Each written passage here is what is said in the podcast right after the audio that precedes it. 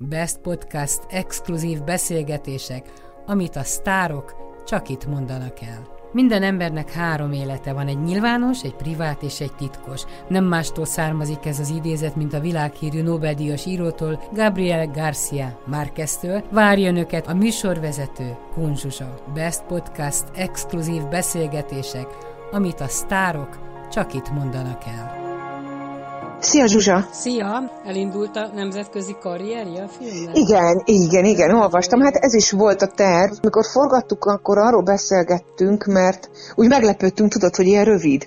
Igen. De a forgatáson ott elmondták nekünk, hogy nyilván egy nagy, teljes estés mozifilmre nincs pénz, viszont ez a rövidség, ez azért van, mert rövid film kategóriába, vagy valahogy így viszont lehet fesztiválokra, és akkor ott meg van határozva az idővallon, valami ilyesmi. De szeretted ezt a munkát? Hát hogyne?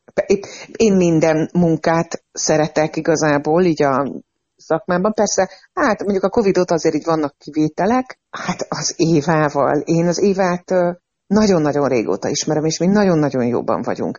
És mi játszottunk is együtt Pécset. Hát együtt voltunk tagok a Pécsi Nemzeti Színházban. Én még gyerekszínészként játszottam vele, még művészet is voltam, ilyen 14 éves. Már akkor ugye egy darabban játszottunk, akkor ott jóban lettünk. Én egy ideig laktam is, még az Évánál már vigyáztam egy kis kutyájára. Kisebb-nagyobb sikerrel, mert azért néha elinkeskedtem, és akkor én bekerültem a Pécsi Nemzeti Színházba, ahol az Éva tag volt, sőt, ezt az egészet az Évának köszönhetem, mert amikor művészet is voltam, akkor még a Lengyel György volt a Pécsi Nemzeti Színház igazgatója, és akkor ő rendezte a Szent Iváni Jálmot. Akkor került ki az Alföldi Róbert főiskoláról, ő játszotta a Pukkot. És a Titánia a Vári Éva volt. És bejöttek a színházba a táncos lányok között, ugye én akkor ugye balettet tanultam, a táncos lányok között bejöttek kiválasztani a szellem szerepét, tudod, van egy szellem, egy szöveges feladata a Szent Iváni Jálomban. És akkor engem választottak ki, de az eredeti terv az volt, hogy nem beszélek én, azért kerestek táncos lányt, hogy nem beszélek, hanem egy színésznő a hangfalakból majd fogja mondani a szöveget, és akkor én majd ott elmozgom ezt a jelenetet az Alföldi Robival. És akkor a próbák folyamán azt mondta nekem a lengyel, hogy Anita, tanulja meg a szöveget mégiscsak, nézzük meg. És én megtanultam ezt a szöveget, és ugye akkor letoltuk ezt a Robival, és én ezt csak utólag tudtam, ezt nem megkaptam, mert én csak annyit tudtam, hogy akkor egyszer csak azt mondta a lengyel, hogy tudja mit, Anita, akkor ezt maga beszélni is fog, akkor ezt maga játsza el, és akkor az a koncepció, hogy ezt egy színésznő fogja mondani hangfalból, azt elvetették.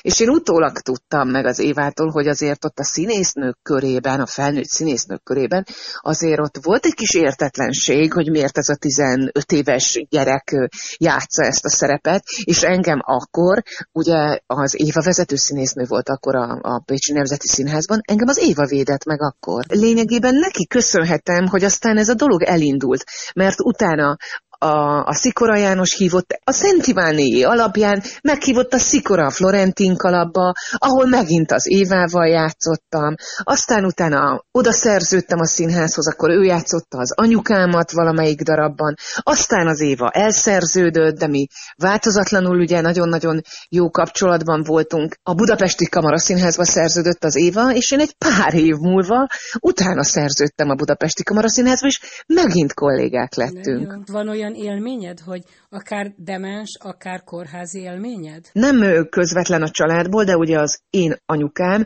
és a nagyanyám is nyugdíjas házban dolgoztak. Ami azt jelenti, hogy én már Ákás iskolában mentem ugye be az idősek közé, csókolom, nagymamám itt van, és akkor ott voltak a nyugdíjasok, és azért ott sok ilyet láttam. De mivel anya meg a nagymama ezt mindig olyan természetesen kezelte, ez nem volt annyira feltűnő. Na, lehet, hogy csak visszakanyarodok az Évához, mert emlékszem, még kölyök voltam, és még élt az Évának az anyukája. És az Éva mesélte, hogy képzeld el, voltam benne anyukámnál a kórházban, ő neki hiszem cukros is volt, az anyukája, levágták a lábát, ha jól emlékszem, és akkor mondja nekem az Éva, hogy képzeld el, hogy anyukám fekszik az ágyban, és felfelé tartja a karját a levegőbe, és így matat a levegőbe. És kérdezem tőle, hogy mit csinálsz, anyukám, és azt mondja, szőlőt kötök. Gyönyörű, nem? És akkor már nem mindig ismerte meg, és akkor láttam, hogy ez nyilván, hogy esik az ember gyerekének.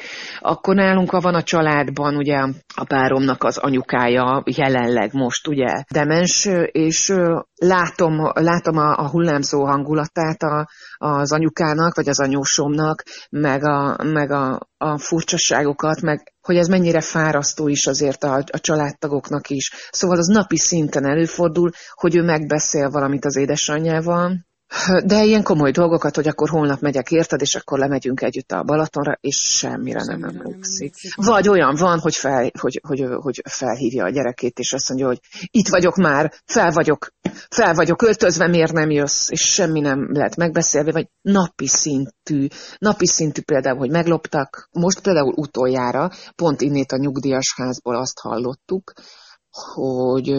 hogy az anyuka, ugye, tehát hogy az anyuka miért mondja mindig ezt az anyósom, hogy őt meglopták, meg bementek hozzá, meg stb.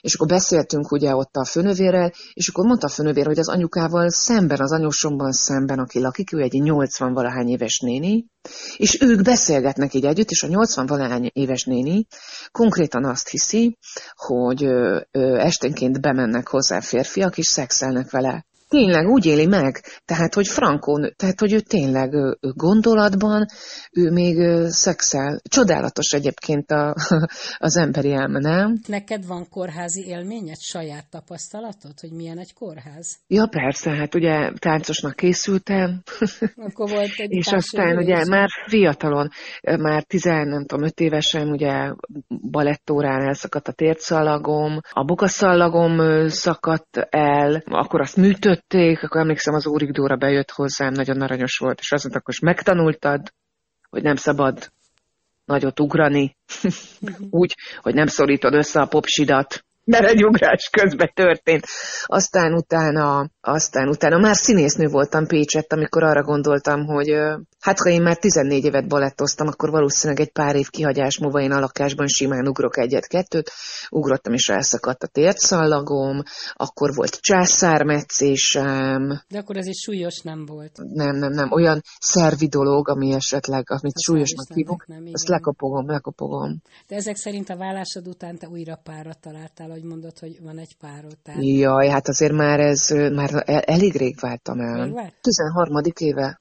5 éves volt a lányom, és a lányom most lesz 18 éves. Annyira. Hát most gyönyörű nagy. Gyönyörű nagy, ugye igen, fekete igen. Igen, a Gábornak a színei, ugye a fekete, vagy a sötétbarna haj, a kreol bőr, és ez a rikító kék szám, igen, ez így még tehát a Pipi még mindig ilyen. De azt szokták mondani, hogy tök jó, hogy azért ezt így konzerváltam, mert általában a pici gyerekek mindig olyan szépek, és akkor valahogy úgy idővel, úgy tínédzserkorban kicsit átalakulnak.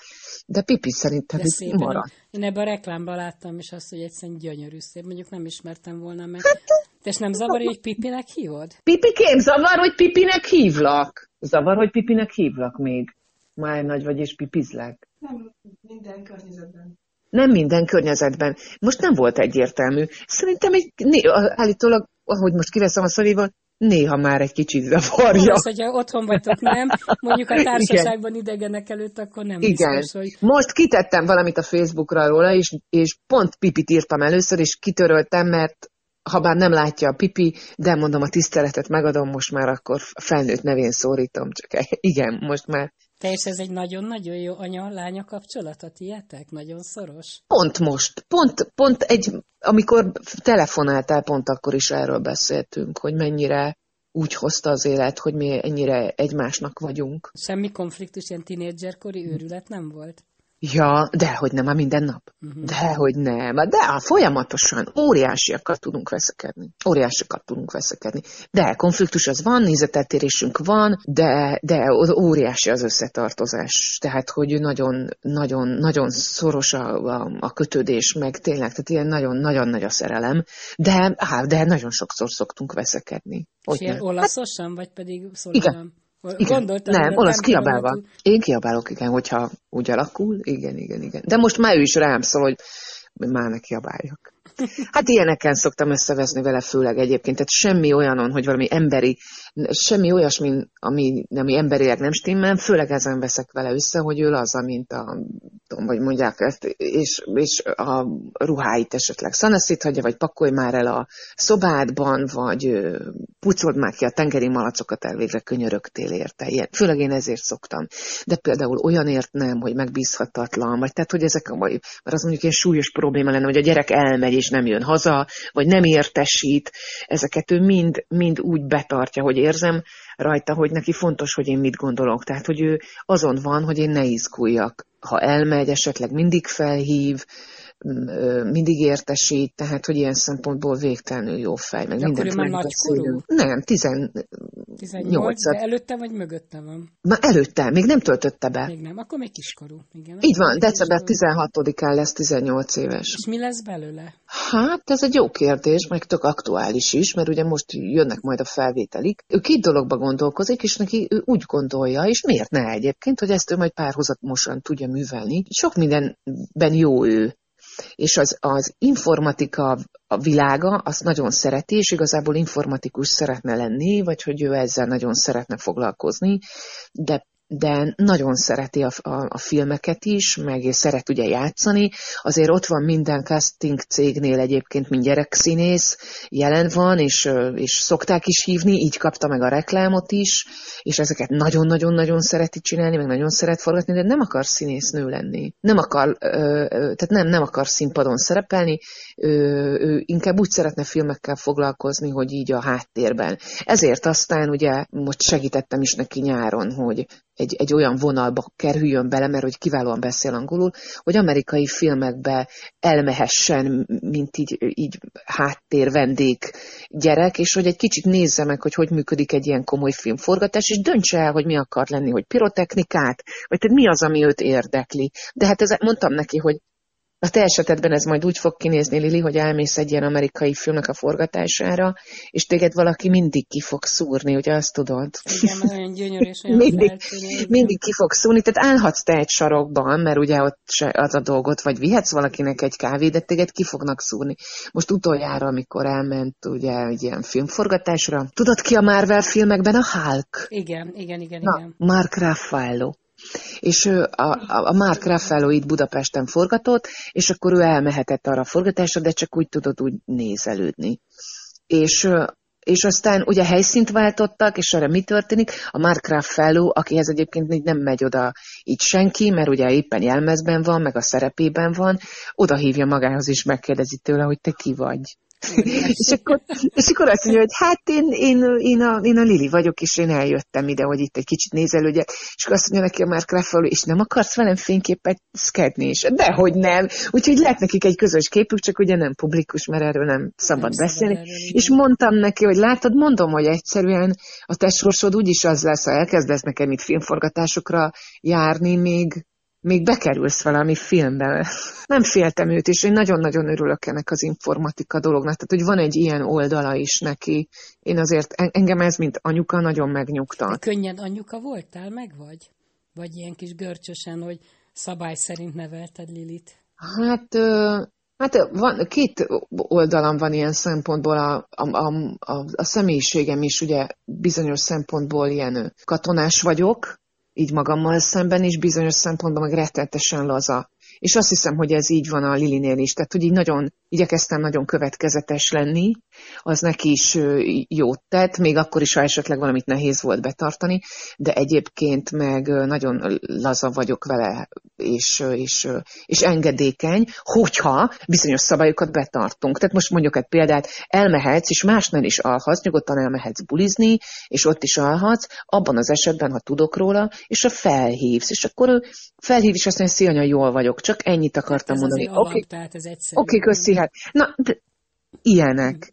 Néha azt gondolom, hogy szigorú vagyok, és anyukám azt szokta mondani, hogy nem is. A lányom meg azt szokta mondani, mert néha elnézést kérek tőle, hogy hát azért nem mindig voltam ügyes anyuka, és olyan aranyos, mert ő azt mondja nekem, de hát anya, te is velem együtt tanultad ugye az anyaságot, én meg ugye azt hogy a nevelődést. De a lányom szerint én csodálatos anyuka vagyok. Hát, és amikor eljöttél a Gábortól, akkor nehéz volt egyedül? Jaj, hát persze, félelmetes volt. Ezt soha bele se gondoltam. Most kezdek el belegondolni. Most egyszer majd le fogok ülni, és ezt az egészet végig gondolom. Rettetesen félelmetes volt. Hogyne?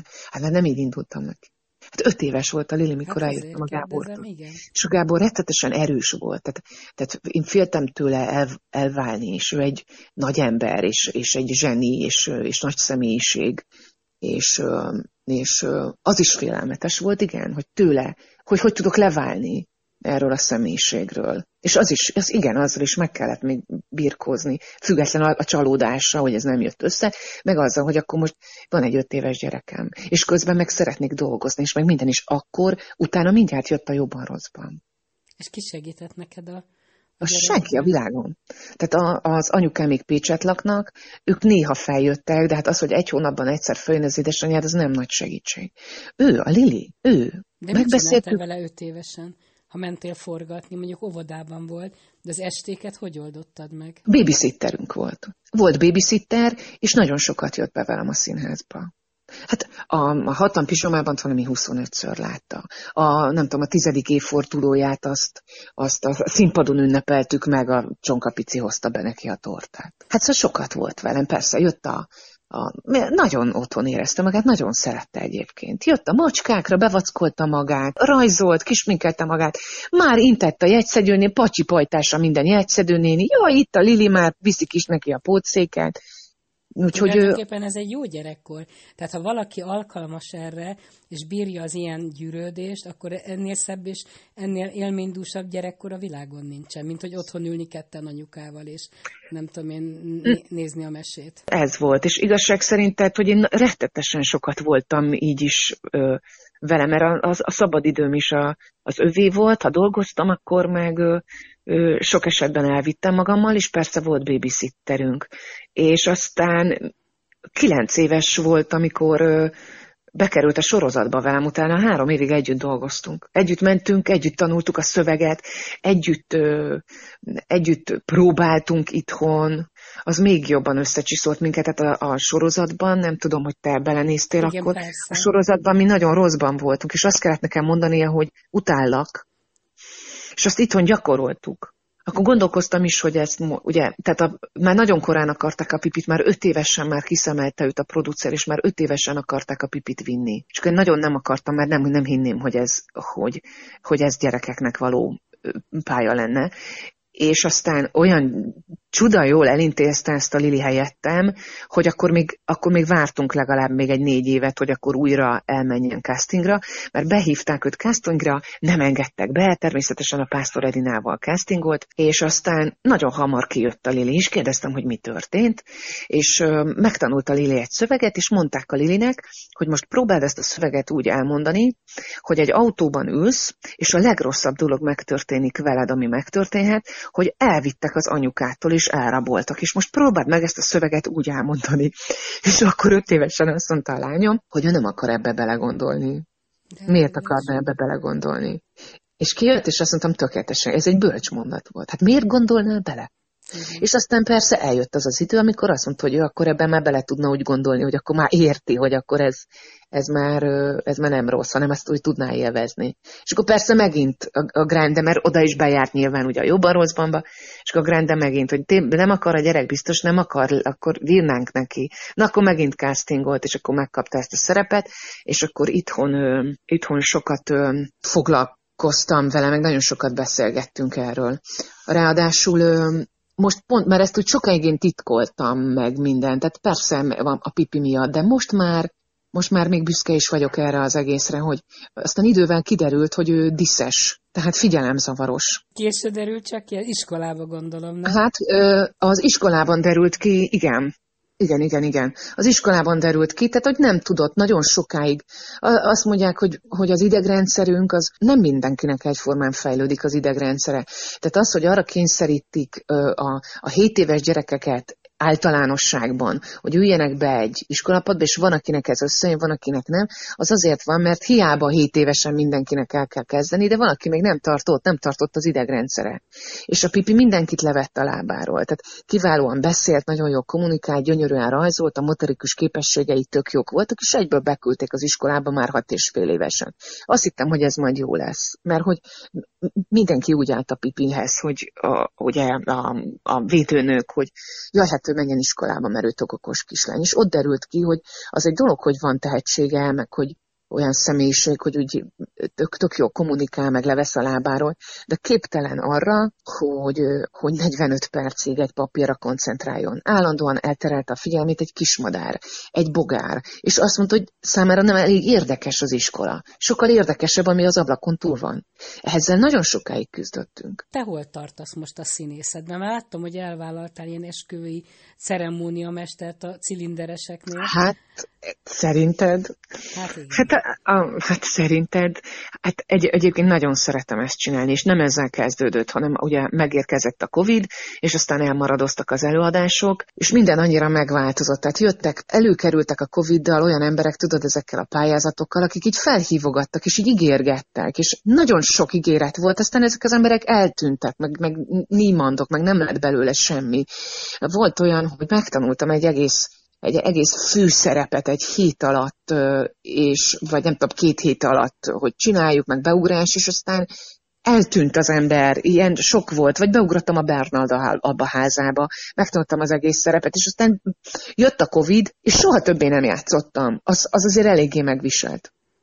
És aztán fogyott a pénz, és nem volt munka. És szót követett, azon gondolkoztam, hogy mi az, amit szívesen csinálnék, és a szakmámba vág, és még lehet csinálni, mert ugye még 20 emberrel még le lehet ülni valahová. És akkor egy teljesen más ügyből kifolyólag, volt egy ilyen üzleti tárgyalásom valakivel, és szót követett, ő látott engem színházba, így nagyon szeretett, mint színésznő, és akkor kiderült, hogy ő nem csak azzal foglalkozik, ami miatt találkoztunk, hanem van egy cége, és ő tréningeket tart. És mondtam neki, hogy igazság szerint ezt már 1000 éve szeretném csinálni, mert a Márton András lent Pécsett, ő már 20 évvel ezelőtt már tartott ilyen tréningeket felnőtteknek. És én egyszer láttam egy ilyen tréningjét, meg sokat mesélt erről. És én irigyeltem őt ezért, de én akkor még 20 éves voltam, nem lettem volna ebben hiteles. És mondtam neki, ennek az úriembernek ugye a Covid alatt, hogy én nagyon szívesen foglalkoznék ezzel. És ő azt mondta, hogy ő meg boldogan dolgozna velem. Nyilvánvalóan mi az, ami nekem ugye így testhez álló a kommunikáció, meg az asszertivitás. És akkor elkezdtem tanulni, átküldött egy csomó anyagot, találkoztam egy egyetemi docenssel, összeraktam magamban ezt az egészet, nagyon sokat olvastam, és aztán elkezdtem felnőtt képzésben asszertivitást és kommunikációt tanítani. És akkor ez olyan jól sikerült, hogy hívtak vissza nagyobb cégek, még nagyobb cégek, vezetőket oktattam, aztán lett ebből már értékesítés alapjai, úgyhogy a felnőtt képzésben én ezt csináltam a Covid alatt, és imádtam. Nagyon büszke voltam magamra. Nagyon. És aztán ez még mindig tart egyébként, csak most ott azok is pályázatok, mi egymás, tehát ott most egy kicsit így állunk, most azt nem csinálom. Szerintem egy pár hónap múlva az megint visszajön, és aztán ücsörögtem a kollégám Vit, valahova mentünk játszani, és akkor beszélgettünk erről, hogy ő ceremóniamester, és mondtam, hogy hát én az a problémám most jelenleg a szakmámmal, ami régen egyáltalán, tehát hogy fel sem merült bennem, mert a színészekkel mindig nagyon jó érzés volt együtt lenni. Mindegyik színes egyéniség, szórakoztató, és tényleg repült velük mindig az idő, oltári jó sztorik vannak, és sokat nevetünk. De ez megváltozott. Most már nagyon sok színész panaszkodik, sok lett az álságosság, egy kicsit megváltozott ez a szakma ilyen szempontból is, más a színészek lelkülete. És pont mondtam neki, hogy annyira irigyellek, hogy van egy olyan közeg, ahol mindenki boldog, és hogy ilyen nagyon jó energiákat így magadba szívsz. Mert hát egy esküvőn ugye mindenki jól érzi magát. És mondom, én ezt úgy csinálnám, nem, mondjuk én ehhez öreg. Szót követett, megkerestem a céget, ugye ott is így küldtem egy anyagot, és nagyon megörültek nekem. Először egy kicsit féltek, hogy színész vagyok, és akkor én leszek a főszereplője, majd biztos az esküvőnek, nem pedig a pár. De hát Én ezen már réges-régen túl vagyok. Nyilván meg kellett tanulnom ugye a szolgálatnak ezt a részét, de egyébként lényegében ugyanolyan, mint ha színpadon lennél. Meg kellett tanulni nyilván, ugye, hogy működik egy esküvő, ami igazán nehézség volt, és tényleg küzdöttem vele egy darabig. A számítógép használata, az Excel, Word, hogy kell megcsinálni egy szerződést, mert eddig én egész semmi közöm nem volt a számítógéphez, mindig megkaptam papír alapon a szöveget, és én ki nem nyitottam egy számítógépet, a mobilomon megnézem néha a híreket. És akkor egyszer csak ezzel kellett foglalkozni, de ezt is megtanultam, most már összedobok pikpak egy szerződést, és rettenetesen szeretem csinálni. Rettetesen szeretem csinálni. Úgyhogy én szeretném, 3 évre szerződtem most le ezzel a céggel, a cilinderesekkel, most ugye még van 2 évem, hát nyilván majd, ha kedvem van, meghosszabbítom. Nyilván mindenki azt kérdezi tőlem, hogy én ezt most miért szerződtem le, miért nem csinálom egyedül. Mert nem olyan egyszerű. Külön szakma, weboldalat csinálni, és tolni magad. Néha így állni. Egyébként azt gondolom, hogy ez is a hibám. Nézegettem így a tévét, persze ugye itthon mindig, ugye a családomtól mindig hallom, hogy ezt neked kéne meg. Itthon állandóan megynek, úristen, milyen színészek van, hol vannak a jó színészek? Én ezt állandóan hallgatom itthon. És akkor néha elgondolkozom, hogy én milyen hibával rendelkezem, hogy most éppen nem vagyok ott, vagy végig gondolom, mennyire lett elhasználva az arcom a jóban-rosszban, hogy... Hát én azt gondolom, szerintem, hogy a véletlen nekem múlik. Valahogy eltűntél, tehát én annyira örültem, mikor most láttam ezt a gyémántút porát, mert azzal, hogy véget ért a jóban-rosszban, úgy valahogy kiestél ugye a közben. Pontosan. És igen. Senki nem tudja, hogy mit csinálsz, vagy mi van, tehát szerintem még a szakemberek, rendezők is azt gondolják, hogy biztos dolgozik, és tele van, hát kifigyelni. Ja, ezt hallom, igen, ezt hallom magamról, hogy nagyon sokan azt se tudták például, hogy eljöttem a jobban-rosszbanból. Tehát nagyon sokáig azt hitték, hogy én még nagyon elfoglalt vagyok. Igen. Egy kis depresszió is bekacsintott azért nekem akkor.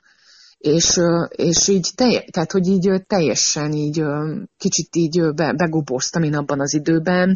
Jött a kecske, akkor ismertem meg ugye a kecskéimet, nekem van 2 bakecském, minden nap, vagy hát nagyon rendszeresen járok le hozzájuk. De igazi kecske? Így van, Kókusz meg a Szöszit, nekem van 2 ivartalanított bakecském, Érden lakom, ők Török Bálinton laknak, lényegében 5 percre tőlem, én minden nap kimegyek a mezőre legeltetni, és pásztoremberekkel beszélgetek, meg van egy ilyen... az életemnek egy ilyen része, amit én nagyon-nagyon imádok, és komolyan veszek, és nagy szükségem van rá, és ott a mezőn rájöttem, hogy hát én most, nekem ez most nagyon jól esik. És miért nem lehet Érden, ott nem családi házban vagy? Ezek nagy testű kecskék, tehát ezek akkorák, mint a pónilovak, nagy szarvonos testű kecskék, a Kókusz meg a Szöszi, nem úgy van ám, hát a kecske az lebontja az autódat. Én nem akartam kecskét tartani. De akkor hogy jön a kecske? Hát úgy, hogy felszabadult egy csomó időm, ugye a jobban-rosszbannal, és akkor a Pipivel itt kalandoztunk a környéken, és akkor évek óta látjuk, hogy ki van írva, hogy Kecskevilág. Mondom, Pipi, menjünk már, nézzük meg, hogy ez micsoda. Lementünk, és akkor ott kiderült, hogy ott ilyen kecskesajtot készít egy család, és akkor ők ezt árulják, és azt mondták, hogy nem akarjátok megnézni a kecskéket, tehát menjetek egy kicsit lejjebb, ott a farm. Lementünk, amíg a gyerek kecskézett, ugye a fiú kecskéket, a kis kecskéket, azokat nem hagyják megnőni, azokat elkülönítik, és levágják. És egy ilyen elkülönítőben ott voltak a kisfiú kecskék, én nem tudtam, hogy ők fiúk, csak hát láttam kiskecskék. És akkor oda mentem a rácshoz, ott nézegettem őket, persze mindegyik megijedt tőlem, és a Kókuszkám, egy teljesen hófehér kis bakecske, odajött, és a rácson keresztül kidugta az orrát, és az orromhoz dugta. Mintha valaki fent szólt volna már neki, hogyha megérkezel, ha megszületsz, akkor keresd a magasszőke csajt, mert ő segíteni fog neked. És ahogy meglátta a magasszőke csajt, a kerítés túloldalán oda is jött, és jelentkezett. És akkor én azt suttogtam neki, hogy én téged megmentelek. Mentem is itt Érden épült egy ilyen magánállatkert, és akkor már beszéltem is velük. Na, akkor még megismertek, bementem a magánállatkertbe, nagy öröm volt. Egyből mondtam nekik, hogy akkor nekem lenne egy bakecském, hozhatom ide, mondták, hogy oké, persze, hozhatod. És én szóltam itt a tulajdonosnak, hogy én szeretném ezt a kiskecskét megvásárolni, és szeretném elvinni. Ő meg rábeszélt, elvittesse, hova jól leszik, majd itt eltartjuk neked. Most mondtam neki, hogy de akkor ezt most komolyan, tehát hogy én olyan ember vagyok, hogy én akkor nem csak egy fél évig vagy 2 hónapig járok, tehát mondom, akkor tudod, hogy ide én le fogok járni minden nap a tanyádra, a kecskémhez, és azt várom tőled, hogy akkor csak így nekem mondhatod azt is, hogy a bolond színésztől, csak hogy akkor hagyjatok békén. És azt csináld. És tényleg így is lett. Mindenkivel jobban lettem. Van egy kecskézős ruhám, nagyon egyszerűen és nagyszerűen tudok benne kinézni. Én azt felhúzom, a familiám tudja, hogy én akkor elmegyek a kecskékhez, és akkor a kecskémnek lett egy barátja, és azt sem engedtem levágni, azt is elkunyaráltam, és akkor így lett nekem a kokusz meg a szöszi. És akkor mit ad neked a kecske érzelmileg? Úgy képzeld el, hogy azon gondolkoztam, egy évvel ezelőtt az jutott eszembe kint a mezőn, nem is tudom, hogy ki az, aki... A Mester Tamás nyilatkozott a meditációról. Igen. Hogy ő ilyen nagyon komolyan ugye elkezdett ezzel foglalkozni. És hogy azt mondta, hogy igazából a cél az az, hogy úgy tudj meditálni, hogy ne kelljen legugolnod és becsukni a szemed, hanem már éberen is tudjál meditálni. És az jutott eszembe, hogy én ezt csinálom. A kecskéknél, amikor kimegyek a mezőre, szinte automat, tehát hogy ott valami ilyen csettintésre megszűnik, ahogy lálítom ott a motort, és kilépek, és meglátom az állataimat, és kimegyek a mezőre, mindent elfelejtek, és egy ilyen meditációs állapotba kerülök. Tehát boldog vagyok, nagyon. De és most teljesen kerek az életed akkor? Azt hiszem, hogy igen. Elkezdtem a Covid miatt ugye újra magammal foglalkozni, meg elkezdtem újra festeni. A festészettel valami megint így visszajött. Imádtam, hogy nagyon sokat lehetek a családommal, a kiskutyámmal. Történt egy nagy tragédia is az életünkben, egy öngyilkosság. Meghalt akkor a kiskutyám, és akkor a kecskékkel úgy visszataláltam önmagamhoz, meg ezt az egészet ott megértettem kinn a mezőn. Azt is, hogy mi a feladatom, azt is, hogy én nem, tehát, hogy én nekem ez nem jön be, és én nagyon szeretnék élni. És akkor jött egy ilyen nagyon jó időszak egyébként a Covid-dal, és milyen érdekes, hogy amikor nagyon sok munkám van, akkor vannak ilyen egzisztenciális ilyen szorongásaim. Érdekes, akkor, amikor van munka, akkor így van úgy, hogy éjszaka felébredek. Mert akkor van mit veszteni azért. Igen. És most, hogy így minden elszállt, aztán csak így megnyugodtam. És azt mondtam, hogy hát a pénz se számít elvégre. Igazából mindenem megvan. Itt van az otthonunk, ott az autóm, van egy kis dolgunk lent a Balatonon. Igazság szerint tényleg szeretnék egy kis nyugalmat, munkát, kicsit utazgatni, a gyereknek meg legyen minden, tényleg csak tragédia ne történjen, legyen meg az egészség. Ilyen egyszerű dolgok. És akkor van új párod is ezek szerint, mert valamit mondtál, hogy... Van. Három, most már közel 4 éve, igen, és szerelmes vagyok, és jól érzem magam ebben. Szép végszó. Nagyon köszönöm. Én köszönöm szépen. Szia! Best Podcast exkluzív beszélgetések, amit a sztárok csak itt mondanak el. Minden embernek 3 élete van, egy nyilvános, egy privát és egy titkos. Nem mástól származik ez az idézet, mint a világhírű Nobel-díjas írótól, Gabriel García Márqueztől. Várja önöket a műsorvezető, Kun Zsuzsa. Best Podcast exkluzív beszélgetések, amit a sztárok csak itt mondanak el.